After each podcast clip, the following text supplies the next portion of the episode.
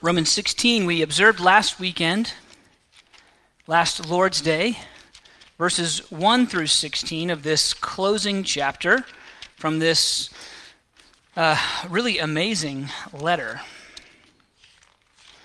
This week, we'll consider the second bank of verses, 17 to 23.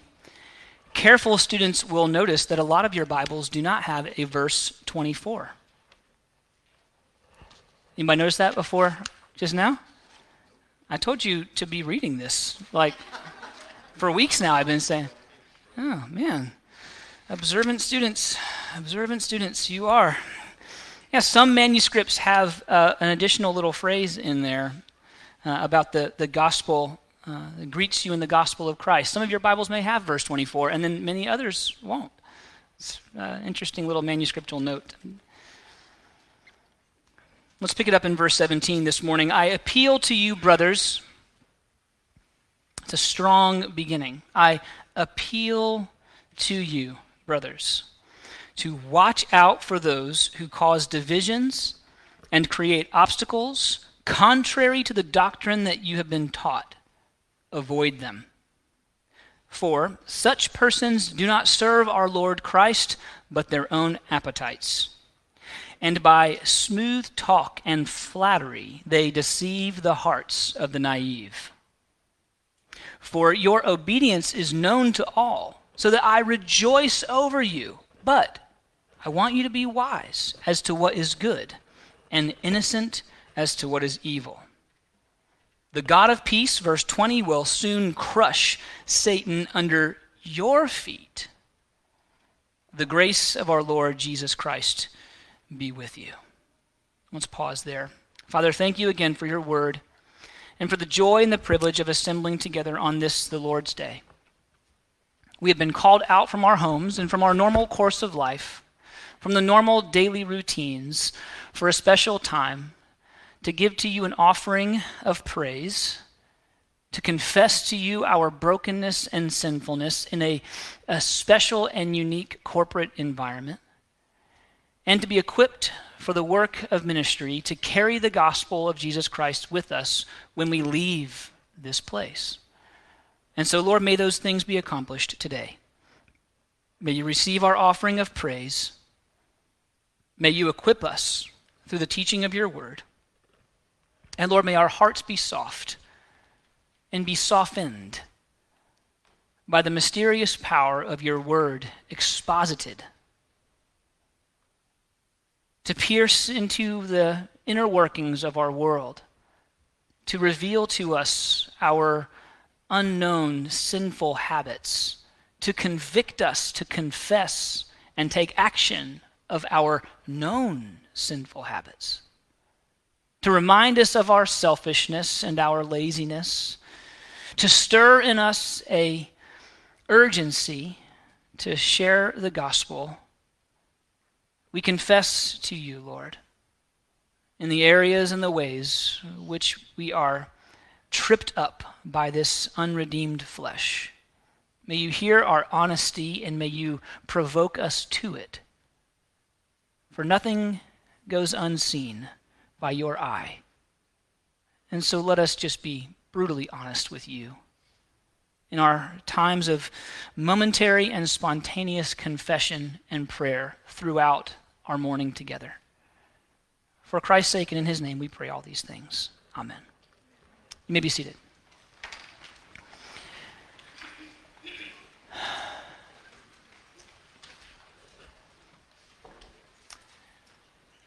Last Sunday, we looked at Paul's heart for people with verses 1 through 16. We noticed how he obviously loves people he names people by name. He greets them. He extends, as it were, through his pen, a warm, holy embrace of people.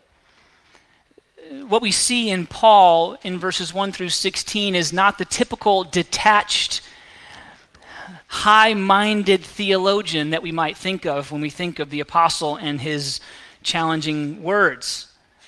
We don't see a cold, though intelligent genius, we see a kind pastor who knows people, who loves people, who works with people, and who is concerned for people. It's refreshing. Uh, especially in our world where it seems that you might get one or the other from a pastor or from a teacher. You might get one who is really sharp, seemingly really bright, but terribly cold. Or you might get one who is really nice and loves people and knows everybody's names and favorite hobbies, but then they get up behind the, the word and it's a little bit weak sauce. You know what I'm saying? It's nice to hear from Paul that no such extremes need to exist in the role of the pastor and certainly don't exist in the heart of the apostle, the one for whom we're looking to imitate as he imitates Christ, right? 1 Corinthians 11:1. 1. And so I'm grateful for Paul's greetings and his heart for people exposed in those opening 16 verses. We look this week at an extension of that love for people as we see his heart for protection. His hard for protection. If you love people, you'll protect them. That's why, uh, that's why I, I carry all these muscles around everywhere. It's to protect my children, and my wife. It's why my master bedroom closet is laden with lead and gunpowder encased.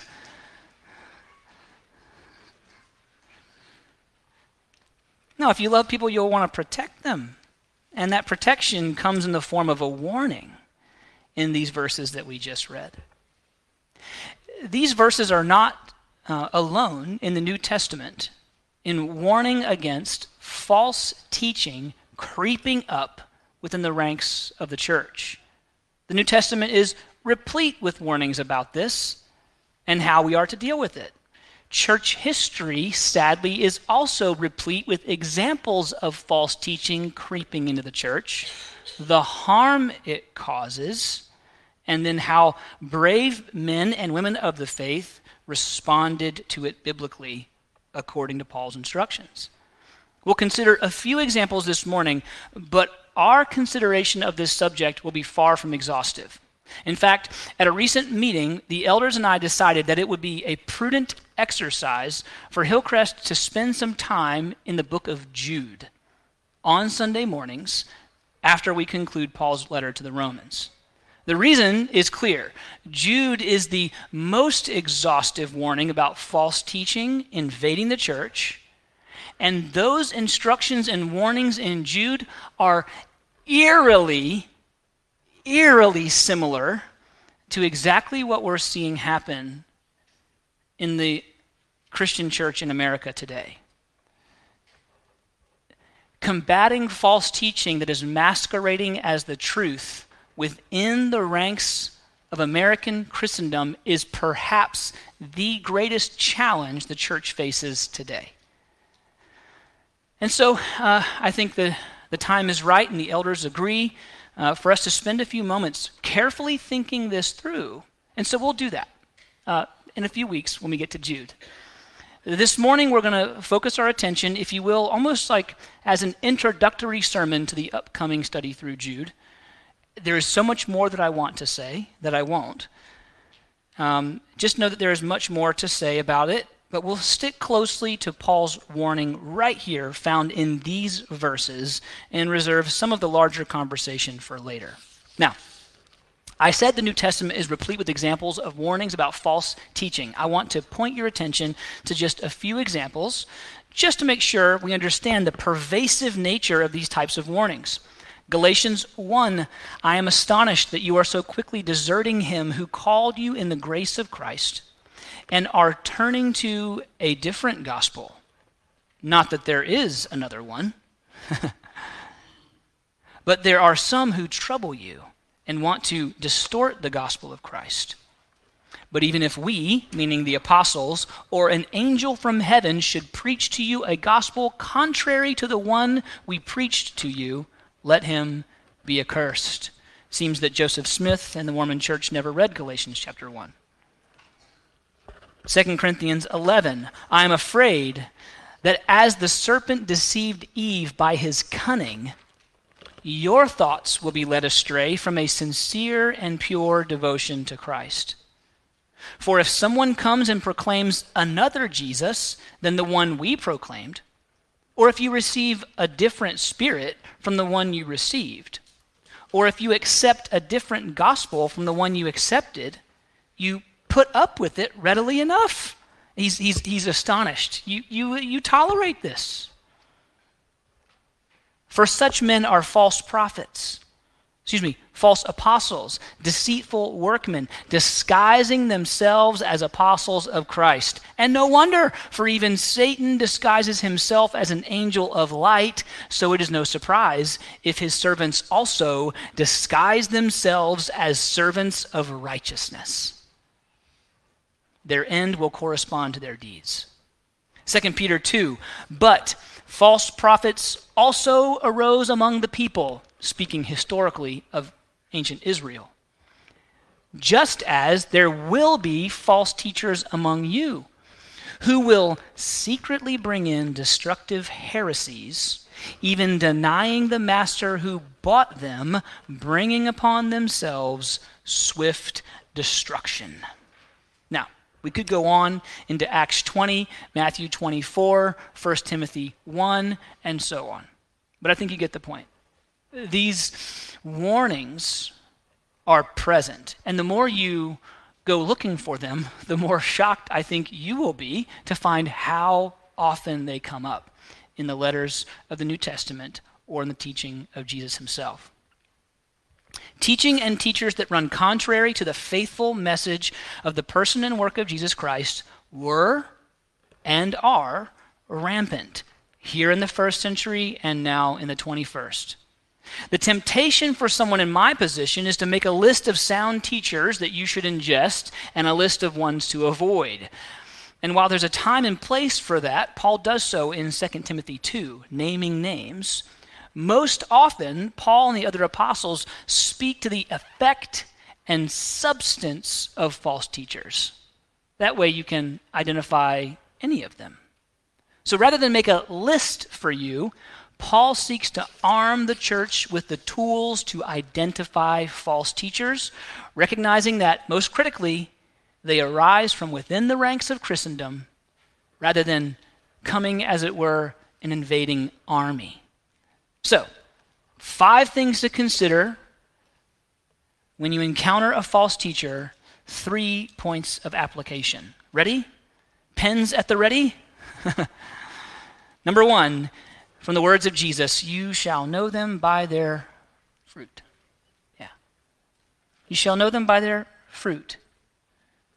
Look at verse 17. I appeal to you, brothers, to watch out for those who cause divisions and create obstacles contrary to the doctrine that you have been taught. You will know them by their fruit.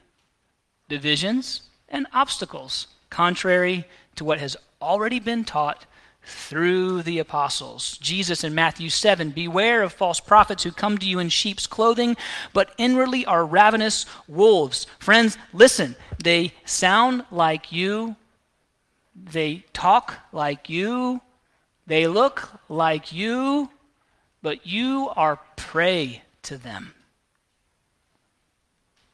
I can't think of a more ominous warning, not from the mouth of a preacher, not from a fantastic commentary, but from the words of the divine Jesus himself. An ominous warning Beware of false prophets who come to you in sheep's clothing, but are inwardly ravenous wolves. You will recognize them by their fruits. Are grapes gathered from thorn bushes or figs from thistles? Every tree, every healthy tree bears good fruit, but the diseased tree bears bad fruit. A healthy tree cannot bear bad fruit, nor can a diseased tree bear good fruit. There is a lot of hesitation in the church today to just be nice. We don't want to we don't want to call people out for what they are. We don't want to speak the truth boldly, even even with grief, because we're too concerned with being nice to heretics. That's got to stop, okay?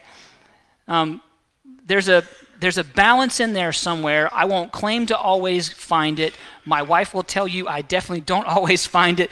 I'm a I'm a oftentimes a, a fiery, still very young and unseasoned minister, and you are patient. You have to be because you're stuck with me at least for now. Um, there is a, a, temptation and a tendency to say, well, we don't want to judge and we don't really know someone's heart. But Jesus just said, you'll know the wolves from the sheep by the fruit of their mouths and their lives. We don't want to be cruel. We don't want to be unnecessarily confrontational, but truth divides. I mean, there is a big difference between the charging city bus is made of marshmallows and the charging city bus is made of metal when it impacts your flesh at 60 miles an hour, right? The truth of the substance of that danger matters. And so that's the warning from Jesus. Looks like you, talks like you, sounds like you, but in fact, you are prey to them. Beware. The first characteristic of a false teacher is they bring division. Again, verse 18. Oh, excuse me, verse 17. Watch out for those who cause divisions. That's the first fruit. Their presence and ideas divide the church instead of unifying her. So the first fruit is not so much an alarming and obvious heresy. I have a different idea. Jesus was a giraffe. It's not that obvious. It's it's the first fruit is just strife. Just man, eh, this person they just there's always problems. It seems like every time they talk somewhere or serve somewhere or get it just every it just uh, you know? Divisions.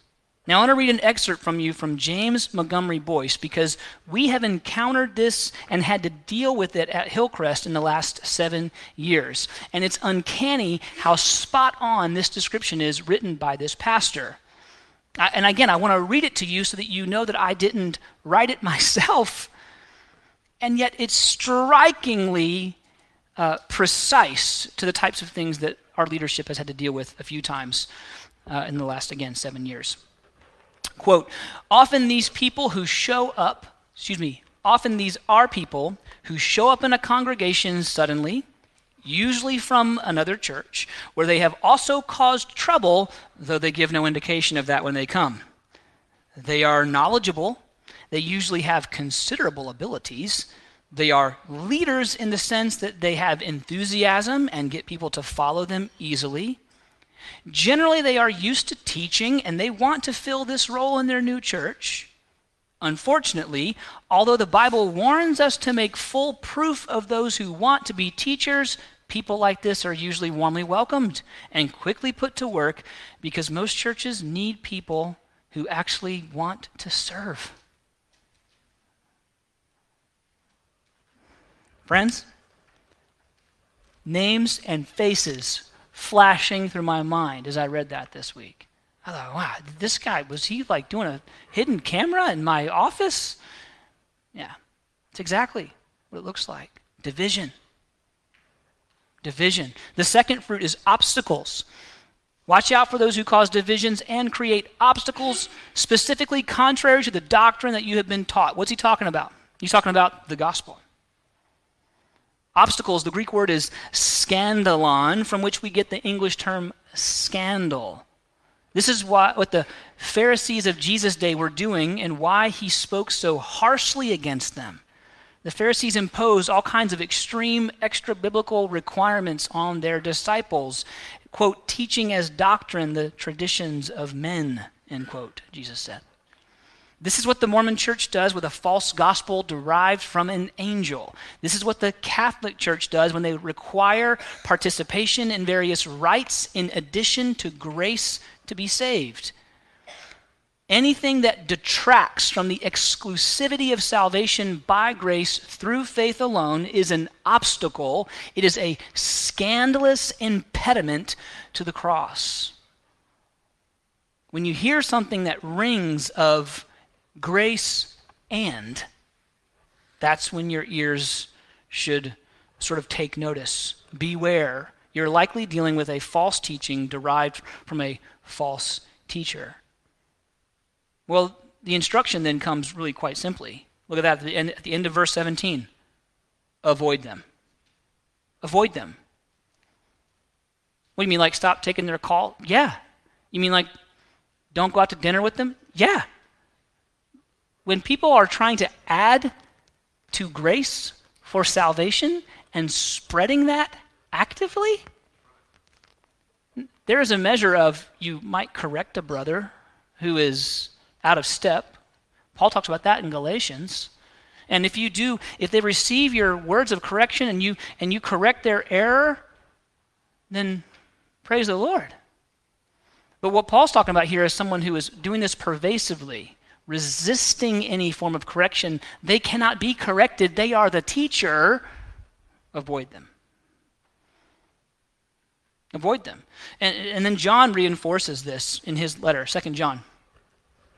And this is love that we walk according to his commandments. This is the commandment, just as you have heard from the beginning, so that you should walk in it. What's that? Love. Love each other. Love by avoiding people. No. For many deceivers have gone out into the world, those who do not confess the coming of Jesus Christ in the flesh. This was the first century Gnostic heresy that Jesus was half man, half ghost. He didn't really die because he wasn't really fully man, so he couldn't have really resurrected from the dead because he wasn't really fully man. He didn't really come in the flesh. This was the Gnostic heresy that was so pervasive in the early church. Had to be challenged by John. People have said this. Such a one is the deceiver and the antichrist.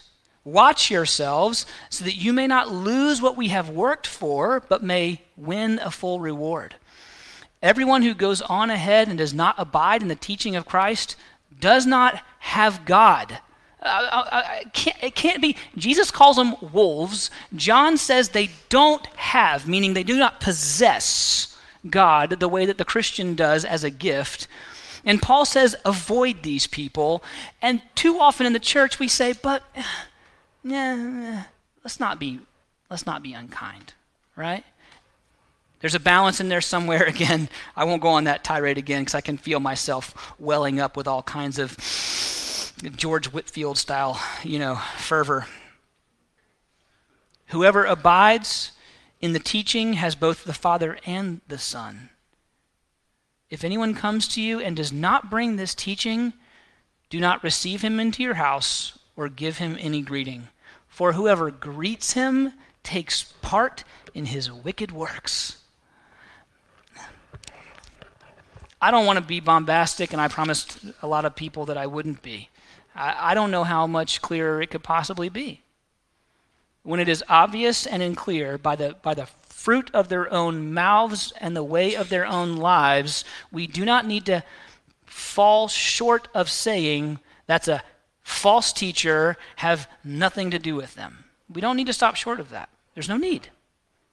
We are given permission by the scriptures. Well, that's the first thing when encountering a false teacher. Number one, you will know them by their fruit. Number two, here lies their true motivation. Here lies their true motivation. Verse 18 For such persons do not serve our Lord Christ but their own appetites. Such persons do not serve the Lord, they serve their own appetites. No one can truly know the heart motivations of another person. Yet certain observable facts betray the professed innocence of one's motives. Philippians 3 For many of whom I have often told you and now tell you, even with tears, walk as enemies of the cross of Christ. Their end is destruction, their God is their belly and their glory. They glory in their shame with minds set on earthly things. Minds set on earthly things. Their appetites and their luxuries. Pope Leo X, famously at a Good Friday gathering in the Vatican, lifted a glass of wine, saying, How well we know what a profitable superstition this fable of Christ has been for us. Sheep, wolf in sheep's clothing.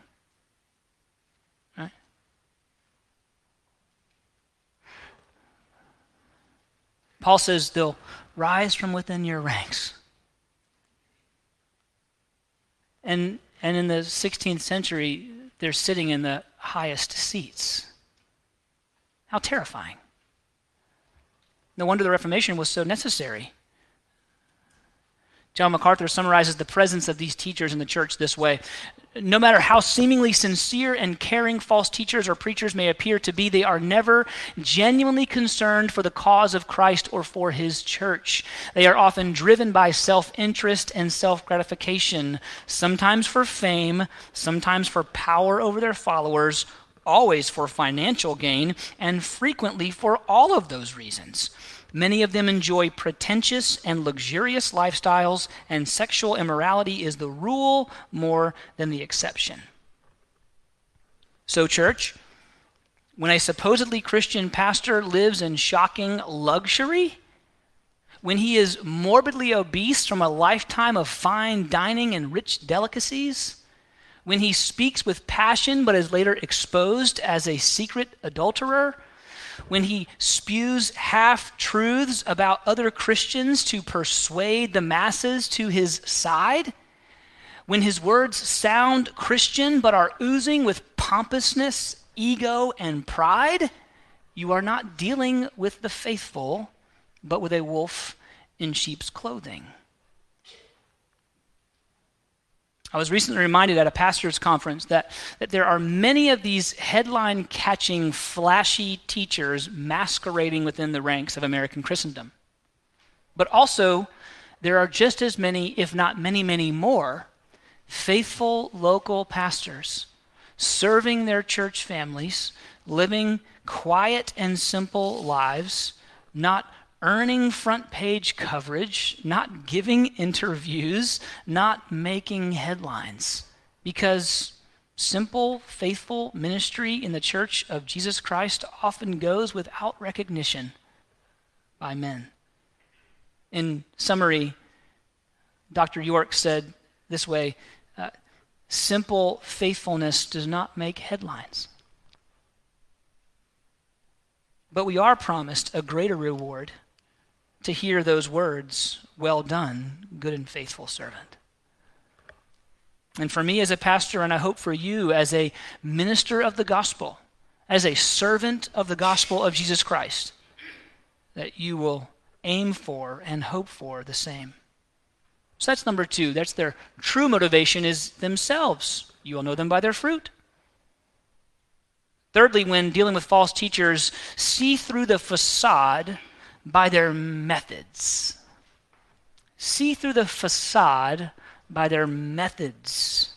Again, verse 18 For such persons do not serve our Lord Christ, but their own appetites, their methods, and by smooth talk and flattery they deceive the hearts of the naive. Smooth talk and flattery. Cloaked language. It sounds as smooth as honey and is offered with a big, toothy, whitened smile. But its end is bitterness. This is the method of the false teacher. The key, friends, is to recognize that false teachers do not announce themselves as such. They thrive in the vagaries of Christian liberty, quote unquote, alternative interpretations, an emphasis on open mindedness, emotions, and even using the language of the supernatural movements of the Spirit.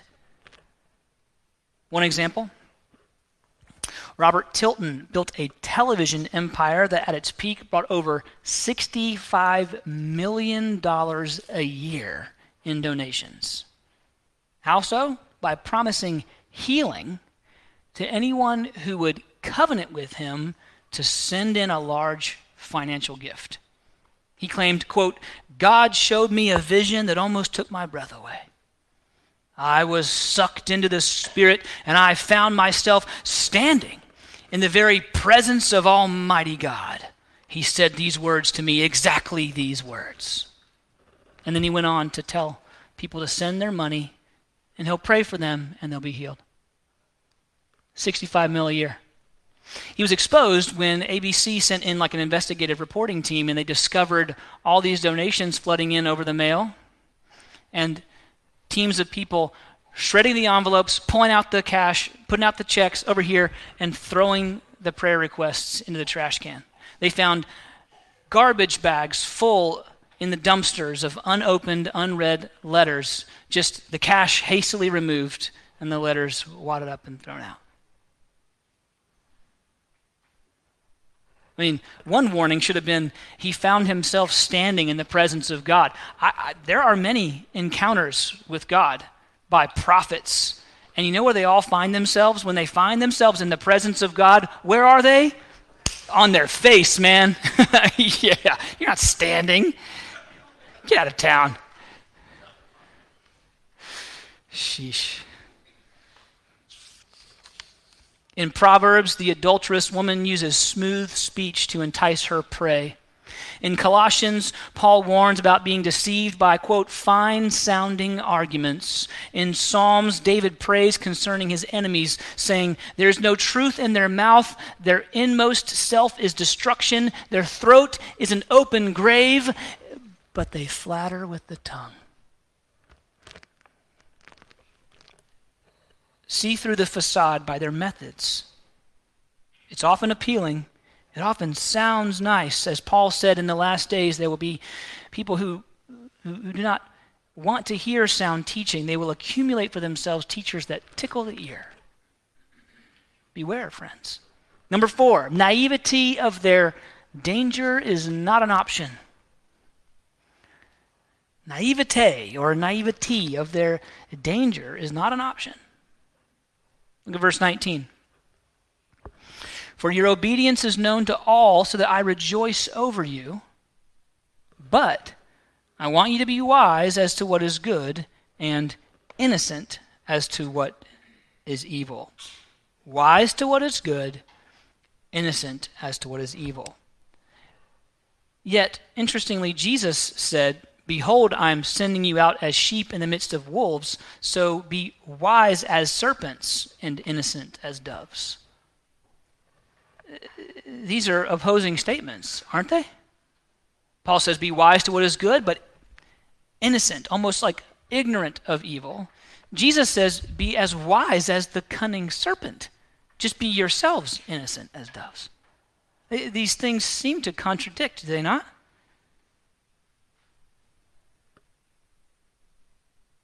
What Paul says is true when he writes, Whatever is true, whatever is honorable, whatever is just, whatever is pure, whatever is lovely, whatever is commendable, if there's any excellence, if there's anything worthy of praise, think about these things. Fill your mind. Be wise in what is good, innocent in what is evil. And so, do these instructions contradict? They are, as I have heard uh, one pastor say, they are a tension to manage, not a problem to solve. A tension to manage, not a problem to solve. We cannot be naive to the presence of false teachers masquerading as the genuine article. Otherwise, the New Testament would not be so full of warnings about them. Naivety about their danger is not an option. But we should not buy their books. We should not listen to their sermons. We should not attend their meetings. As a teaching elder, I'm required to identify and address unsound doctrine, to refute it, and to warn you about it. And so the question is not whether, whether this is good or bad, or whether this, this should be listened to or not listened to. The question is just simply is this teaching sound? And is the source sound? If anyone is above reproach, the husband of one wife, and his children are believers and not open to the charge of debauchery or insubordination, then he's qualified to be an overseer, a teacher in God's house. An overseer, as God's steward, must be above reproach. He must not be arrogant or quick tempered or a drunkard or violent or greedy for gain, but hospitable, a lover of good, self controlled, upright, holy, and disciplined. He must hold firm to the trustworthy word as taught, so that he may be able to give instruction in sound doctrine and also rebuke those who contradict it. Friends, that is a gauntlet of expectations for the source of those who would speak into your souls by teaching. You should run every one of them through it, your elders included, and any other book you might want to pick up, or sermon you might want to listen to, or fancy dressed pastor you come across on the television or the YouTubes. Okay? Does he meet these qualifications? If not, avoid him. When you love people as much as Paul loved the Romans, you protect them. And so a Sunday like this one is necessary for a healthy and whole body of believers. Well, the last point when approaching a false teacher is number five be aware but not afraid. Be aware but not afraid. That's why I love this, this turn in verse 20. Your obedience is known to all, right? Verse 19, I rejoice over you, but be wise as to what is good, innocent as to what is evil. We don't need to know the debauchery of the world in order to reach them with the gospel. We need to know the gospel itself. And then finally, verse 20, the God of peace will soon crush Satan under your feet. The grace of our Lord Jesus Christ be with you. And it, when it turns, for me, when it turns to this, this note of victory, I, it, it brings me out of, of my paranoia and my anger and my, you know, right? Like, I'm going to find these guys, I'm going to expose them, you know. And it reminds me, you know, like, Jesus is, Jesus won. Jesus already won, right? Satan's end is settled.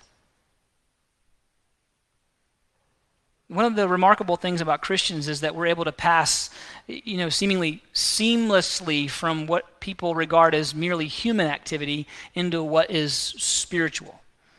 Right? For example, you're gathered around with some friends, everyone's talking, having a good time. You're about to sit down and eat dinner, and then suddenly you stop and you pray. You thank God for the food, for the chance to be together.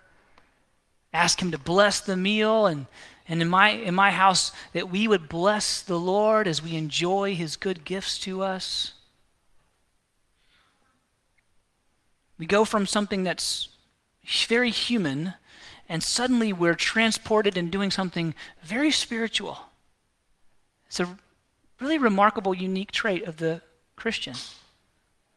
I was recently visiting Carolyn, my grandmother in law, in the hospital with some other family members and uh, you know, she she fell. She scraped her leg up. And you know, when you get older, a, a fall is a big deal, right? Um, and um, and there was you know infection, and there was a there was a major problem. And so we were visiting with her, and we grieved with her over the latest ailment. We discussed you know the medicinal plans and path going forward for her recovery, as laid out by the doctors. And then we did something weird. We held hands, we closed our eyes, and we spoke requests of healing and comfort into the air. After that, a spontaneous chorus of an old song broke out. Tears of comfort and joy were shed. What a weird thing to do. Unless there's a God in heaven who cares for us who grieves with us, who comforts us in our sadness with a comfort that we can then extend to others, who hears our prayers and our praises. Unless there is a God in heaven who is sovereignly overseeing all of our moments, light and dark, joyful and sad, healthy and infirmed. Well, a similarly strange moment suddenly occurs in Paul's warning about false teachers. It's almost like he, he directs our minds upward. Right? Beware of false teachers. This is what they do. This is the fruit of their ministry, their teaching, their effect and influence. This is how they sound. This is how they operate. Be wise. Be discerning. Look out. Also, look up. right? You see the shift? Is it just me? Am I the only one who sees this shift and is almost to a degree relieved to be reminded?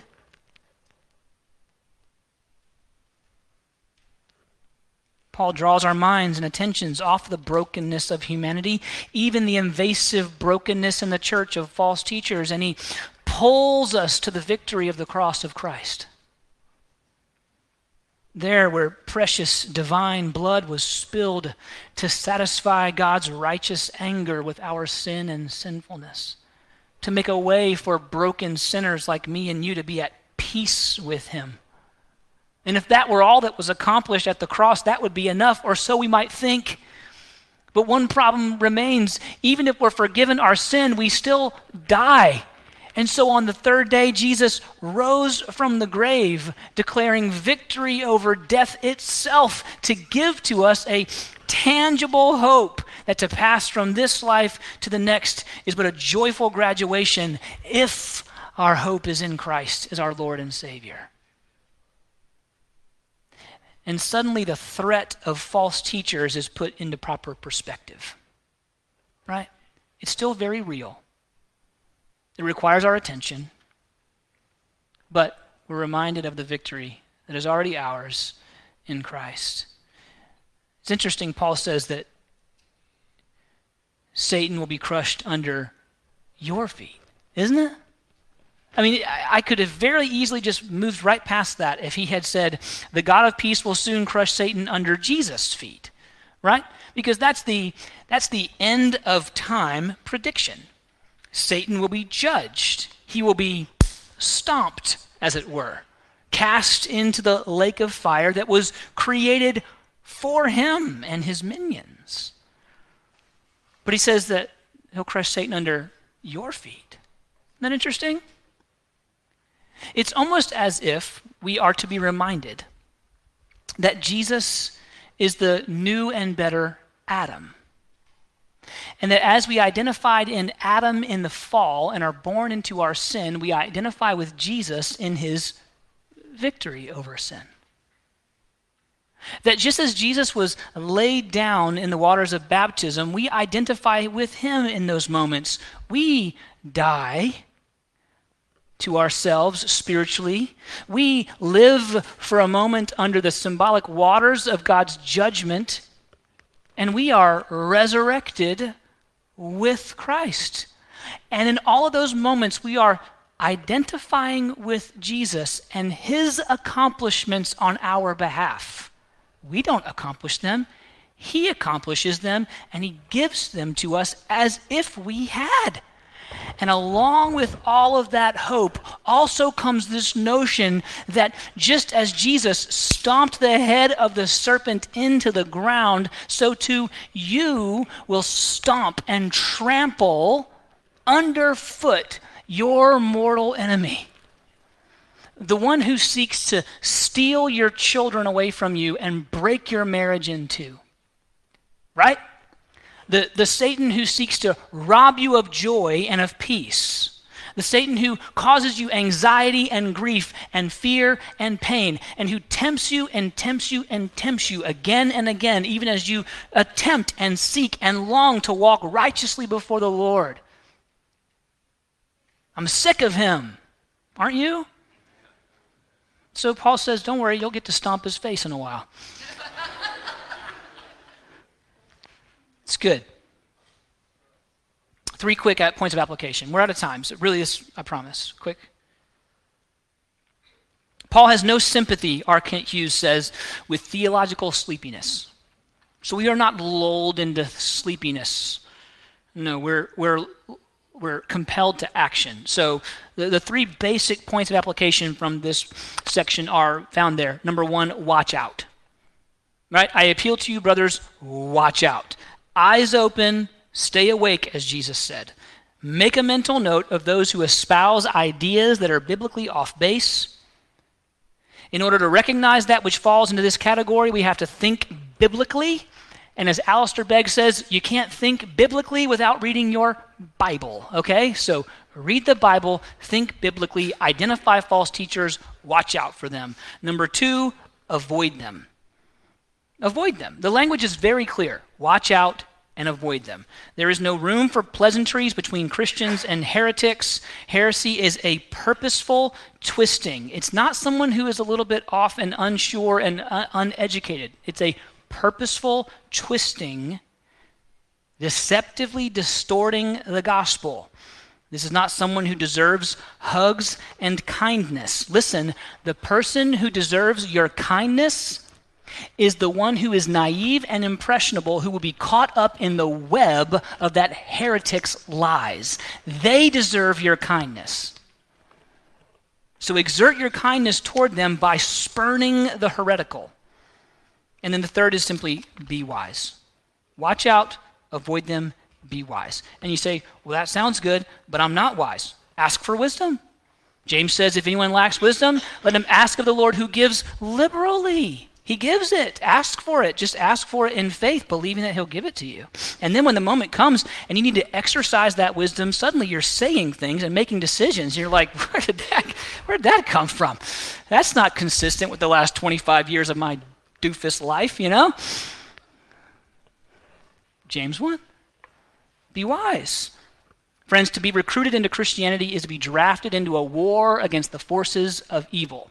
If at your point of conversion you were told otherwise, I'm sorry. If you were told life would be rosy and sweet just because you come to Christ, think again. It will be peaceful. You can have peace in the worst of circumstances because your eternity is settled in Christ. And eternity itself with Jesus will be bliss. But until then, until the Lord calls us home, we are the next generation in a long line of Christians called upon to steward the truth of the gospel of Jesus Christ. Many faithful Christians have fought and died and worked their hands to the bone to guard the truth so that you could hear it today. Don't we? Don't we have an obligation to do the same for the next generation. So be wise. Wise as serpents, innocent as doves. And again, friends, if there's a fourth, it's simply that final point. It's to simply remember that the fate of the world doesn't rest on your shoulders. Jesus defeated sin and death at the cross of Calvary. The victory has been won. Satan is defeated. The truth of that fact is meant to spur us on in hopefulness as we contend for the faith. Let's pray. Father, thank you for your word and for the, the time we get to spend examining its beauty and its wonder and its wisdom. Thank you that even on a morning where we find these, you know, almost alarming, alarming warnings and statistics or, or facts about the history of the church and men masquerading. Thank you that on a morning like that, we are also reminded that the victory has been won and that we take part in your victory over sin and death. Well, watch over us and keep us. Help us as we attempt to live this Christian life as an example of godliness to others, as an agent of the gospel of Jesus Christ. And it's in his name that we pray all these things. Amen.